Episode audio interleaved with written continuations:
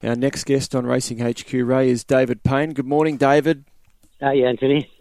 Uh, looks like you'll get a run with Fox Fighter Uh, in yeah, no, race. no, num- he, he, yeah, he's got it run. Yeah. Yep. Okay. Ray, I'll let you take it Yeah. from here. Are you right? Yeah, good morning, Dave. I'm glad Foxfire's got a run because, gee, I think he's he's a chance over the odds. Yeah. You were telling me during the week he was just ridden too close last start, Dave. Yeah, he's a horse you got to leave alone. You know, he's got that burst at the end, so you just got to ride him quiet and hope for a bit of luck. Well, Yeah. you, mentioned the burst at the end. If you go through his form, quite often the fastest closing sectionals at a Sydney Saturday meeting are produced by none other than Foxfighter. When ridden Yeah. conservatively early, he has got a, a lethal turn of foot. Yeah, he has. And he's only a little chap, but uh, Hmm. geez, he, he, he can let down at the end.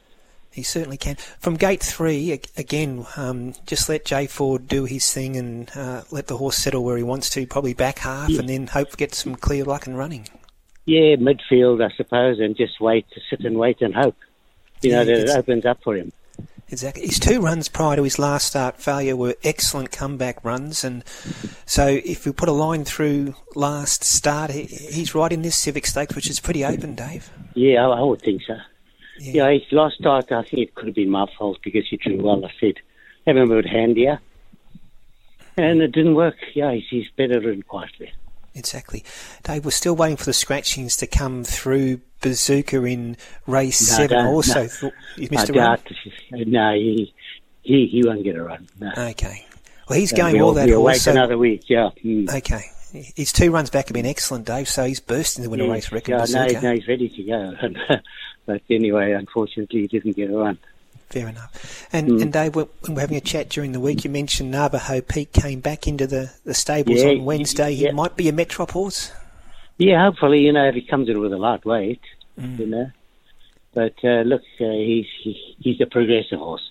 He keeps stepping up. Well, So, he's- you know, yeah. I'm sure he, he, and he stays well. Stays Well, he very started the season in the midways. He ended the season running placings in group and listed races, so Yeah, he came a long way in a hurry, and there's a fair bit of upside for a lightly race. As you said, progressive young stayer. Yep, so we're hoping because Terrific, we, yeah. we we need one now. You always seem to find one, Dave. Yeah, hopefully. Uh, I, I- well, I, I think I got a nice one, but he ran up in the barrier, so I'll send him to be rescued. So, That's um, is that a yeah, Jeter, that's the a Adelaide? detail. Yeah, Yeah, nice gee, horse, but anyway, Yeah. he's still got to prove, prove himself. Terrific. Well, Dave, at least Fox Fighter's got to run in the Civic Stakes, and um, hopefully he can produce his best form. And and um, best of luck this afternoon. Thanks for joining us on on a Saturday morning, Dave. Thanks, Ray, and you and Anthony have a great day.